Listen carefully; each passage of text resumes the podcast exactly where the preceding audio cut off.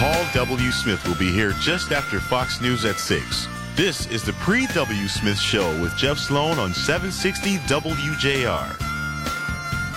All right, good morning. The gang's all here. Brian Morton, Krista Kajawa. We've got, uh, as we always do, Mark Pastoria with us and um, kicking things off here. Another 70 degree day, guys, expected today. I think I think we can say yes, indeed.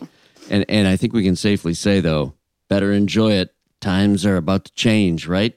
Right. Uh, what's inevitable is upon us.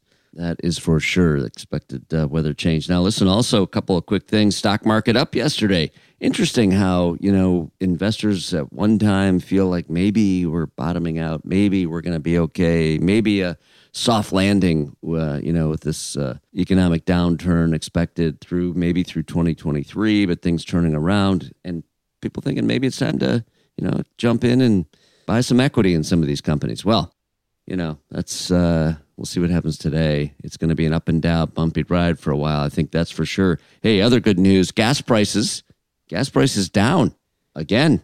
We'll take that, right, Mark? Yeah. Absolutely, we'll take that down. Driving those kids around to all those sports Ah. practices. Hi, God.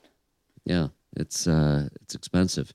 Listen, uh, one other quick thing I find interesting: this new COVID booster out. I think it got approved in August, and it got approved in October a few weeks ago for kids down to five years old. I think. So here's the thing: obviously, when COVID first came out, when it was happening, people dying from it, hospitalizations, really sick, really, really serious thing to contend with. As time has marched on, it appears that even with all these variants, the effect of getting the virus has gotten weaker on us, generally speaking. Of course, I'm generalizing here.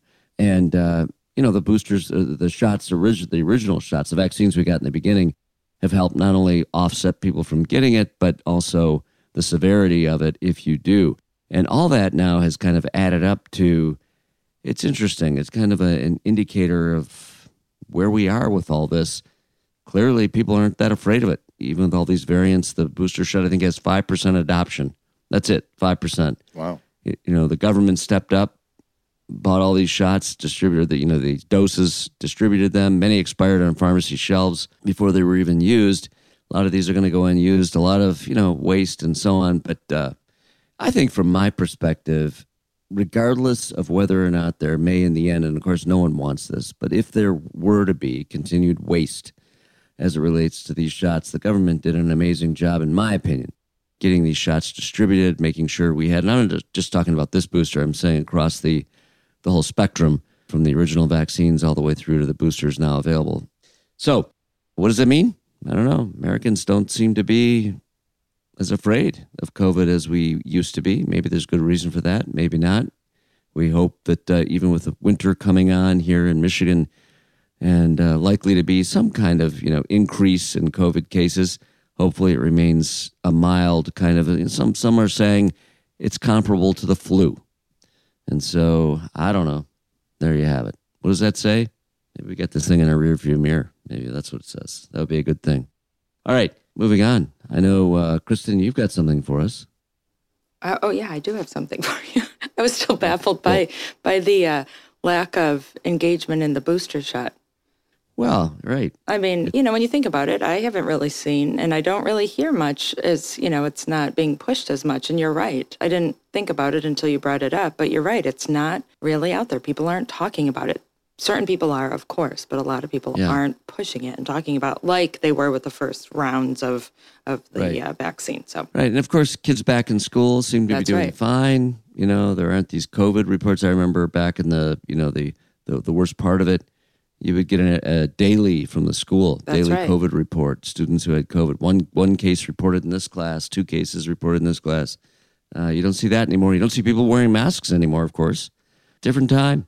Certainly, we clearly are beyond the worst part of this, yeah, both for sure. psychologically and physically and hopefully emotionally too. Yeah, Uh, absolutely. All right. Absolutely. Uh, we have one more important news. Yeah, Mark yeah. and I are petitioning that Halloween be moved to the last Saturday of October. Now, now that's just a good idea. Thank you. We found, Every now and then, every now and then, Kristen. We found a great article Yeah. and uh, by Matt Douglas from uh, Tinybeans, and he gives five reasons why they should move it.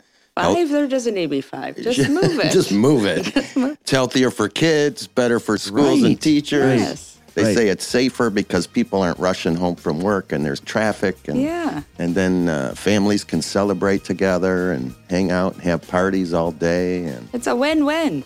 I mean, look at it. Right here, we have Halloween this year on a Monday night. ouch. I I'm I feel bad for teachers on Tuesday. I mean that's really what it boils down to. Well, and parents also, but parents, Tuesday's gonna be kids. oh miserable. Well, Kids you'll hear too. us. You'll hear us on Tuesday morning. Yeah, you'll hear me. Right. He also says all it, of our benefit- misery. it Yeah. benefits the economy. Party City reported that they made 22 million less on a Monday than they did on a Saturday. So There you go. There we go. Right. We're starting a petition, Jeff. Okay, get it going. That's a good one. Let's let's make it. Let's get it passed. can we start change. this week? I'm all I'm all in on that. Yeah. All right. Well, you start this week. We're gonna head to a break. Back with more in a minute, right here on the Pre W Smith Show.